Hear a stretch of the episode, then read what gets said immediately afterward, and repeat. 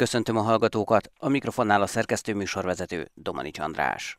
Nagyon komoly teljesítménynek számít, hogy egy intézményből két kutató is nyerjen az Európai Kutatási Tanács legrangosabb pályázatán, az pedig különösen, hogy ezt a sikert közép-európai történészek érjék el. Fejérdi András tudományos főmunkatárs, igazgatóhelyettes és Kármán Gábor tudományos főmunkatárs, az Ötvös Lóránt Kutatási Hálózathoz tartozó Bölcsészettudományi Kutatóközpont Történettudományi Intézetének két kutatója Magyarországon kategóriájukban egyedüliként részesültek az ERC konszolidátor grantjében. Az idei felhívásban 2652 kutató nyújtotta be pályázatát, akiknek 12%-a részesült támogatásban. Fejérdi Andrással, a Bölcsészettudományi Kutatóközpont Történettudományi Intézetének igazgató helyettesével, az Egyház Történeti Osztály tudományos főmunkatársával, a Pázmány Péter Katolikus Egyetem egyetemi docensével beszélgettem. Mindenképpen egy nagy presztízsű és nagyon jelentős dolog a történettudományban, és egyébként minden disziplinában ez az IRC pályázat. Nehéz pontos összehasonlítani prioritást adni ahhoz, hogy egy laikus számára érthetővé váljon, hogy ez körülbelül minek felel meg. Úgyhogy ha nem tudományos hasonlattal élünk, azt lehet talán mondani, hogy a futballban vannak különböző ligák, akkor ez gyakorlatilag egy világliga vagy egy világbajnokságban döntős helyezést elérő teljesítménnyel ér fel, vagy hogyha mondjuk nemzeti bajnokságok, bajnokok ligájára gondolunk, akkor mondjuk egy ilyen szint különbséget, mint egy bajnokok ligája győzelem. Tehát mindenképpen egy nagy öröm, nagy büszkeség és nagy presztízs egy ilyen pályázatnak az elnyerése. Mi az önkutatási területe, mivel foglalkozik, mivel fog foglalkozni a pályázat keretében? Az én tágabb kutatási területem az egyháztörténelem, azon belül is elsősorban 19.-20. századdal foglalkozom, és maga a pályázat is nyilvánvalóan ebben a témakörben egy részkérdésnek a vizsgálatát foglalja magában, mégpedig egy olyan részkérdés, amin keresztül akkor általánosabb érvényű következtetéseket, folyamatok megértését is lehetővé tesszük. A kutatás konkrét témája az a második Józseftől, tehát az 1780-as évektől egészen egészen 1990-ig a Habsburg monarchiában és utódállamaiban jelenlévő hűségeskünek a története, amelyet az egyházi hierarchia tagjaitól, elsősorban püspököktől bizonyos korszakokban az alsó papságtól is megkövetelt az állam. Mert ugye ez egy olyan jelenség, ami itt jelen van 200 éven keresztül, rendszerváltozásokon átívelően, és ezáltal egy hosszabb távú folyamat az állam-egyház viszonyban vizsgálhatóvá válik, jól összehasonlítható módon ezen a jelenségen keresztül keresztül. Miért éppen 1780 a kiinduló pont? Ugye pont egy olyan uralkodóról beszélünk, akit kalapos királyként emlegetünk, mert hogy nem koronáztak meg. Itt ezt csak azért jegyzem meg, mert ugye a középkori szokásjog szerint ugye a Szent Koronával Székesfehérváron az Esztergomi érseknek kellett koronáznia, tehát itt az egyháznak rögtön nagyon fontos szerepe volt. Igen, második József felkezdeni a történetet nem annyira emiatt a mondjuk úgy legitimációs kérdés miatt érdemes, hanem gyakorlatilag második József itt a térségünk történetében az, aki először kísérletet tesz egy modern értelemben vett állam létrehozására, tehát a feudális típusú államhoz képest egy szuverén modell állam szervezetnek a létrehozására, és az egyházzal való konfliktusa is neki részben ebből fakad, hogy az állami szuverenitás identitás megalkotására, biztosítására veszélyt jelent egy transnacionális szervezetnek, a katolikus egyháznak a jelenléte, befolyása. És maga az eskü is arra szolgál az ő esetében, és a későbbi korokban is, hogy tulajdonképpen az egyszerre állami, belső, alatvalóként élő klérust, akik egyúttal egy nemzetközi szervezetnek, a katolikus egyháznak is tagjai, megfelelő lojalitásra szorítsa. Tehát ilyen értelemben az én kutatási kérdésem kicsit szakítva a korábbi megközelítéssel, ami az egyházpolitikát az állam világnézeti, ideológiai, rendszabályozó funkciójából közelítette meg. Én a szuverenitás kérdése felől vizsgálom a kérdést, tehát hogy a modern államnak kihívást jelent mindenféle nemzetközi intézmény. Nyilván a 18.-19. században ebből nincsen sok a katolikus egyház, ezért egy jó laboratórium, amin keresztül ezt a lokális hatalom, globális hatalom közötti konfliktust elemezni lehet, és a hűségeskü, illetve a konfliktusok jelentős része abból fakad, fakad, hogy ezt a kettős vagy akár többes lojalitást hogyan tudja az állam úgy kezelni, hogy maga számára ez a belső szuverenitás biztosított legyen. Mennyire volt kölcsönös ez a függőségi viszony? Ugye az egyház koronázta meg az uralkodót, de az uralkodó hűséges kért a főpapoktól. Ez mindenképp egy kölcsönös, és ebben is bizonyos értelemben nem azt mondom, hogy új, de egy jelenleg jelenlévő kutatási vagy történeti trendhez kapcsolódik a pályázat. Ugye volt ez a szekularizációs tézis, amely gyakorlatilag a társadalom elvallástalanodosság a jelenségéből az egész 19-20. századi történelmet az államegyház szétválasztásának a történeti paradigmájával írta le. És ez a paradigma Közép-Európában nem működik. Újra és újra azt tapasztaljuk, akár a Habsburg monarchiában, akár a későbbi nemzetállamokban, de még a kommunista diktatúra időszakában is, hogy az államhatalom, akár a világnézeti szembenállás ellenére is igényt tart valamilyen formában az egyház legitimációs funkciójára. És valójában az állameskü ennek a vizsgálatára is kitűnő terep, mert maguk az esküszövegek jellemzően úgy jöttek létre, hogy az állami hatóságok, második József, vagy később a Habsburg uralkodók, két világháború között létrejött nemzetállamok vezető politikai erői, kormányzatai fogalmazták meg azokat az igényeket, hogy mik szerepeljenek az államesküben, és ezt próbálták behajtani a püspökökön, akik természetesen az egyházhoz való hűségük okán egy ilyen állam által egyoldalúan rájuk kényszerített esküt nem kívántak letenni. És jellemzően a történet minden esetben úgy folytatódott, hogy előbb vagy utóbb szöveg született meg, amelyet a Szentszék és az adott kormányzat kompromisszuma hozott létre, tehát a szentszék számára is elfogadható volt, és ezáltal a püspököknek vagy papoknak az egyházi identitása is megmaradt, őrizve maradt. Tehát ez egy nagyon érdekes konfliktus, ami jellemzően tárgyalásos úton kompromisszummal oldódik meg mindegyik korszakban. Tehát ez is egy ilyen kontinús jelenség, amit jól lehet vizsgálni, hogy ez az állam-egyház viszony, ez az egymásra utaltság, hogy az állam is enged a legitimációs igény miatt a szuverenitásával bizonyos értelemben beavatkozást enged azáltal, által, hogy egy kompromisszumos esküvő szöveget fogad el. A katolikus egyház számára mennyire számított perifériának ez a kelet-közép-európai terület? Karol Wojtyla megválasztásáig tulajdonképpen nem is nagyon volt kelet-közép-európai katolikus vezető. Ilyen szempontból, hogy a katolikus egyház központi vezetésében milyen szerepet játszanak Közép-Európából érkező főpásztorok, kétségtelen a 20. század második fele az, ami új korszakot hoz, de ez nem egyedi. Egészen a 20. század derekáig, lényegében a két világháború közötti időszakig döntően a római kurja az egy olasz intézmény, olasz többséggel, egy-kettő nagyobb katolikus hatalomtól érkezett főpásztorral, és gyakorlatilag 12. Pius alatt, de különösképpen azután a második Vatikán zsinat időszakában kezdődik el az a nemzetközi esítése a központi szerveknek is, amelyeket ma is ismerünk, hogy a, világ minden tájáról. Tehát ilyen szempontból a közép-európai régiónak a alulreprezentáltsága mondjuk Rómában nem egyedi, ez gyakorlatilag bármi más európai és Európán túli területre igaz lehet. Ezzel együtt nyilván bizonyos szempontból periféria a egyház központjához képest Közép-Európa, de azért többségében jelentős katolikus hagyományokkal rendelkező társadalmakról, országokról beszélünk, tehát mindig ott volt a fókuszában Szentszék gondolkodásának a térség. Ha csak arra gondolunk, hogy a Habsburg monarchia névlegesen egy katolikus vezetésű monarchia volt, utána a létrejövő nemzetállamok közül is azért Magyarország, Lengyelország katolikus többségű állam. A problémát ilyen értelemben inkább Csehszlovákia, Jugoszlávia vagy Románia fogja például okozni,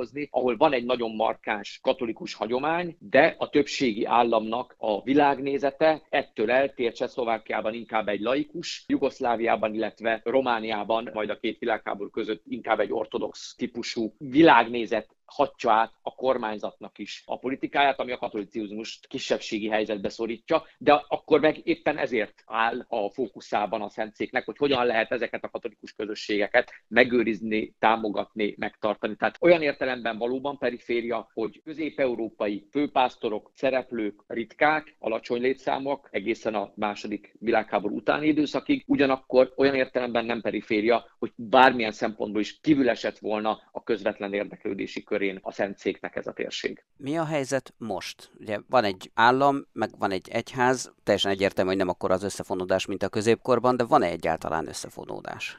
Kicsit a kutatásnak van egy olyan célja is, hogy azt a logikát történelmi dimenzióban értsük meg, hogy a közép-európai államegyház viszonynak az alakulása az determinálja a mai államegyház viszonyt is, és nem feleltethető meg egy az egyben egy nyugat-európai államegyház viszonynak. Ugye a nyugat-európai államegyház viszony számára modellértékűnek a francia laikus, szigorú szétválasztást szokták megnevezni. Egyébként ez inkább a kivétel, ennyire szigorú szétválasztást, mint a francia laicitásnak az elméletében jelentkezik, nem, nem jellemző máshol, de ezzel együtt alapvetően a 19. századtól érvényesülő trendek valamilyen formában ennek a két valóságnak, egyháznak és az államnak az egymástól való szétválasztását célozzák. Ezzel együtt végig jelen van egy másik tendencia Közép-Európában, ami második Józseftől indul el, amely az egyházat gyakorlatilag állami alrendszerként fogja fel, és társadalmi szolgálatot vár el az egyháztól,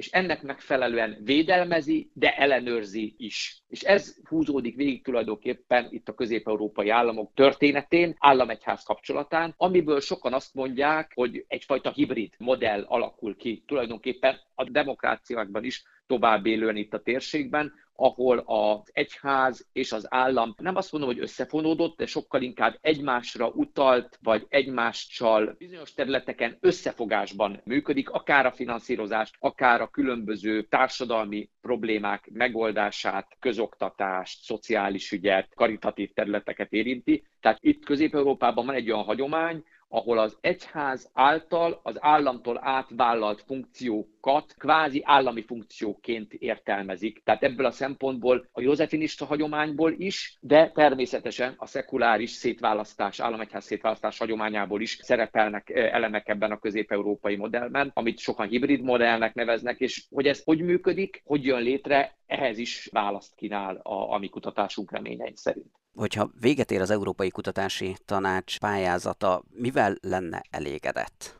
Én azt gondolom, hogy az lenne a, ennek egy hosszabb távú eredménye, hogy létrejön, vagy továbbfejlődik az a kapcsolatháló, ami a térségünkben ezeket a kérdéseket eddig jellemzően sokkal inkább nemzeti keretek között vizsgálta, és ez a pályázat lehetőséget biztosít arra, hogy ez a kapcsolatháló megerősödjön, élénkebb párbeszéd alakuljon ki belőle, és hosszabb távon nemzeteken jobban átívelő és korszakokon jobban átívelő közös kutatásoknak az alapját teremtse meg. Nem konkrétan föltétlenül ugyanezen kérdések mentén, hanem más közös, mondjuk nyilván az én szűkebb területemen egyház történeti kutatások mentén. Ennek vannak már kezdeményezései, egy másik ilyen terület, ami most, most nagyon trendi, ha lehet mondani, ugye 12. Pius pápa pápasága alatt készült levéltári dokumentumok 2020-ban nyíltak meg a vatikáni levéltárakban. Ezeknek a kutatásában is Közép-Európa, a hidegháborús közös tapasztalat egy olyan perspektívikus terület, ahol, ahol sok együttműködésre nyílik majd lehetőség és mivel hogy ez részben fedi ezt a korszakot is, ebből azután a jövőben a pályázat lejáratát követően is további gyümölcsöző együttműködéseket remélek.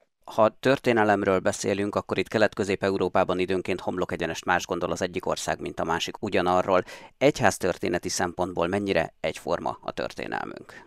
Ez a kihívás kétségtelen előttünk van, és a projekt során kifejezetten reflektálni is kívánunk erre, hogy az egyház történelmen belül is a katolikus identitás, az államhoz való hűség és a nemzethez való hűség nagyon sokszor nem esik egybe, vagy legalábbis konfliktusba kerül, és hogy a nacionalizmusok és a katolicizmus egyetemessége hogyan árnyalja ezeket a képeket, mennyire áll egy-egy ország katolikus hierarchiája a nemzetállami törekvések támogatása mögé, vagy mennyire őrzi meg az egyetemes horizontot, amely alapvetően a feladata volna. Nyilván ebből lesznek viták, vannak nézeteltérések, hogy egy adott személy megítélése nyilván nemzeti politikai szempontjából az egyik ország számára negatív, mert hogy úgymond a kisebbségnek az állammal szembeni fellépését támogatta, vagy pedig éppen ellenkezőleg elnyomóként szerepel az egyházi szereplő az állam részéről egy kisebbséggel szemben. Ebből lesznek viták, de ezzel együtt maga a közös katolikus platform mégis azt gondolom, hogy egy olyan vita teret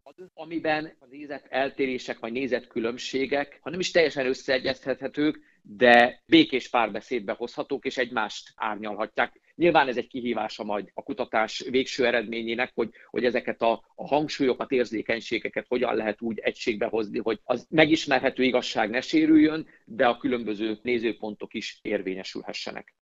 Sigma, a holnap világa. Szintén az Európai Kutatási Tanács pályázatán nyert Kármán Gábor, az Ötvös Lórend Kutatási Hálózathoz tartozó Bölcsészettudományi Kutatóközpont Történettudományi Intézet kora újkori osztályának tudományos főmunkatársa. Kármán Gáborral beszélgettem. Az én kutatásnak az lesz a célja, hogy a 16-17. században az oszmán birodalom és a keresztény államok határvidékén levő kis államoknak a diplomáciai tevékenységét vegye górcső alá összehasonlító szempontból. Ennek ugye az a értelme, vagy az úgy jött ki az én korábbi érdeklődésemből, hogy én az erdélyi felelemség külkapcsolataival foglalkoztam, és már a diszertációmítások közben elég sokszor felmerült bennem különböző emberekkel, román, horvát kollégákkal kommunikálva, hogy Erdélyhez hasonló helyzetben legalábbis valamilyen szinten van egy csomó másik állam is ebben a korszakban, ebben a térségben. Bizonyos dolgokat nagyon hasonlóan oldanak meg, bizonyos dolgokat persze egészen másképpen oldanak meg, és valamikor 2009 környékén volt a lehetőségünk, hogy e köré egy konferenciát szervezzünk, ahol mindenki eljött és elmondta azt, hogy az ő saját régiójában hogy is mennek a dolgok, speciálisabb kérdéseket vagy konkrétabb, célzottabb kérdéseket tettünk fel, de nagyon érdekes lett a végeredmény, mert hiába beszélt mindenki csak egy dologról, a végén összeállt egy kép, ami a teljességéről is valamiféle belátást engedett a témának. És aztán ezt folytattuk a továbbiakban is, és most érkezett az a pont, amikor ennek a kutatási támogatásnak köszönhetően lehetőség lesz arra, hogy már nem mindenki csak a saját történetét meséli el, hanem megpróbáljuk fordítva feltenni a kérdést, és a jelenségek felől nézni a képet, hogy mik azok a közös pontok, vagy mik azok a nagyon feltűnő eltérések, amik ezeknél az államoknál megállapíthatók, és abból az irányból elmesélni ennek a történetét. Az erdélyi fejedelemséget már említette, melyek ezek a kis államok?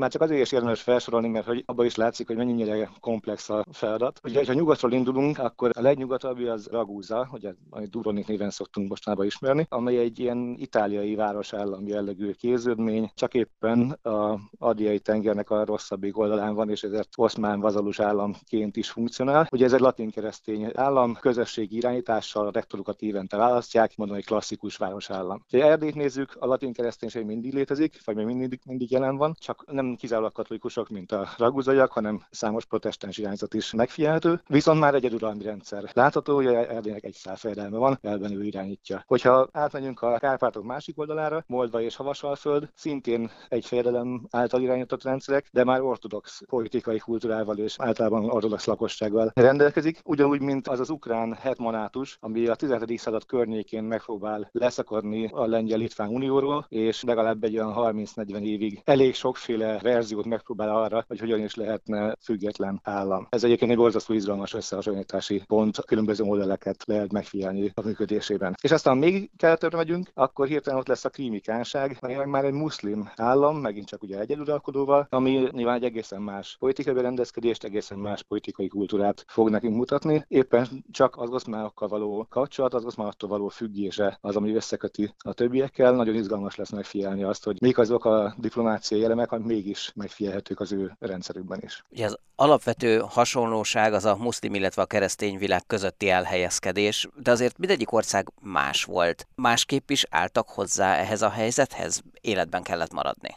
Minden egyes államnak nem csak a berendezkedése és a politikai kultúrája más, de tulajdonképpen a hatalmi súlya is. Tehát a krími tatárok azért elég sok kis államnak a történetében a rettegett ellenséget jelentik, és nagyon sokáig az oszmánokkal való kapcsolatuk is inkább szövetségi, mint alárendeltségi alapú. Erdélynek nyilván nagyobb a súlya katonailag, mint Moldának és a Vasalföldnek, de időnként megfordul a dolog, nagyon ritkán, de hát ugye a Vitéz Mihály történetét sokan hallottuk, aki a, a 15 éves háború keretében egy darabig havasalföldi vajdáként indulva lesz erdélyi fölötti hatalma. Nagyon sokféle verzió lesz ebből, és ugye még ez már csak az az oldala, amikor a reális politikai cselekvést figyeljük. De hogy a projektnek van más célja is. Szeretnénk megnézni azt, hogy egyáltalán a diplomáciai szervezetet hogyan építik föl ezek a kis államok, de egy példával illusztrálom. Ha megnézzük az egyetlen olyan helyet, ahol Erdélynek állandó diplomáciai képviselete van, ez a szultán udvara, ugye a fényes porta. Ott az erdélyi követ egy évre megy, egy erdélyi diplomata, erdélyi nemes általában megbízza őt a fejedelem azzal, hogy reprezentálja őt ebben az udvarban. A moldvaiak és hovasalföldiek teljesen más rendszert választanak. Ők egy konsonápolyi, magas beosztású, nagy befolyással rendelkező görögöt szoktak megkérni arra, hogy reprezentálják őket. Tehát nem a fejeleneseiből jönnek a, a diplomaták, legalábbis egy jó ideig, hanem megpróbálnak helyben találni befolyásos embereket. Ez egyébként azzal a hatása is jár, hogy néha a diplomaták sokkal nagyobb hatalommal, sokkal nagyobb befolyásra rendelkeznek, mint maguk a vajdák, és van olyan eset, amikor a diplomata maga lesz a következő vajda. És ha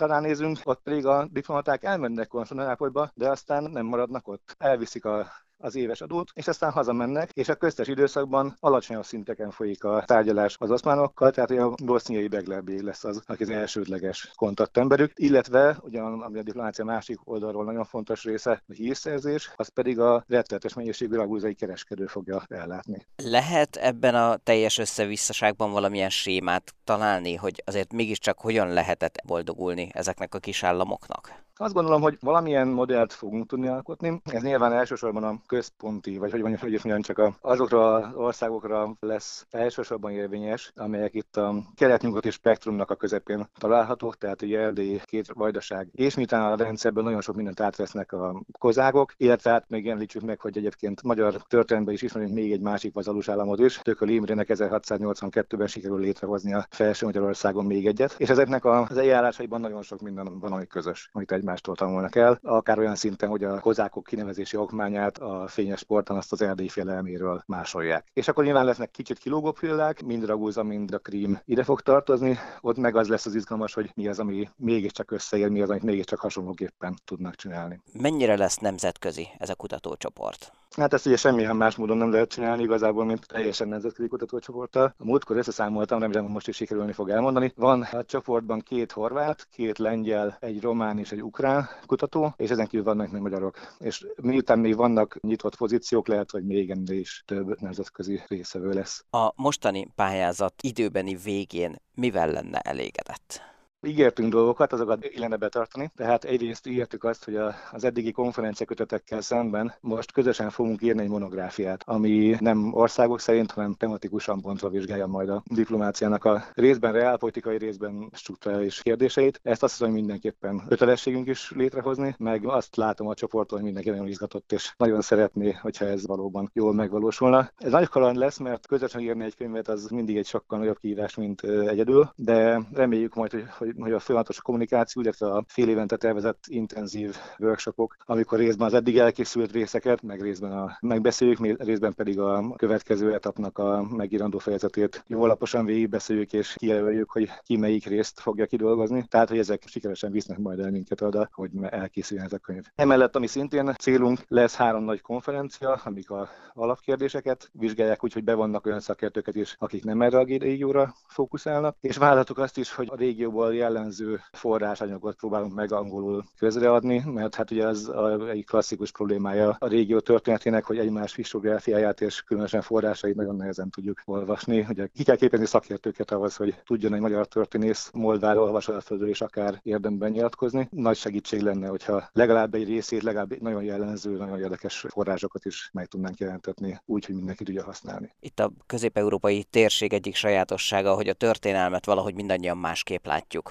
Mennyire igaz ez erre a korszakra, amit önök is vizsgálnak majd, tehát a 16. és 18. század közötti időszakra? Teljes mértékben igaz. Nyilván vannak, akik ebből a csapatból kicsit kimaradnak a nagy vitákból, akik úgy kiebb állnak, mondjuk egy Raguza kutató nem valószínűleg nagyon sokszor fog erdély kutatókkal vitába keveredni, de egy havasalföld kutató már igen, és ez egy nagyon szép feladat lesz, hogy az összes a historiográfiáink között levő vita és egyetnemértés mellett is tudjunk kialakítani olyan közös álláspontot, ami mindegyikünk számára egyaránt elfogadható. Ez talán miután elsősorban nem egyedi eseményeket fogunk vizsgálni, hanem szerkezeti kérdéseket, így aztán jobban várható, mint hogyha a már említett Vigyéz Mihálynak a tevékenységet kellene mindkét oldal számára elfogadható módon és, és mindenféle mítoszak mellőzésével végleges formában taglalni.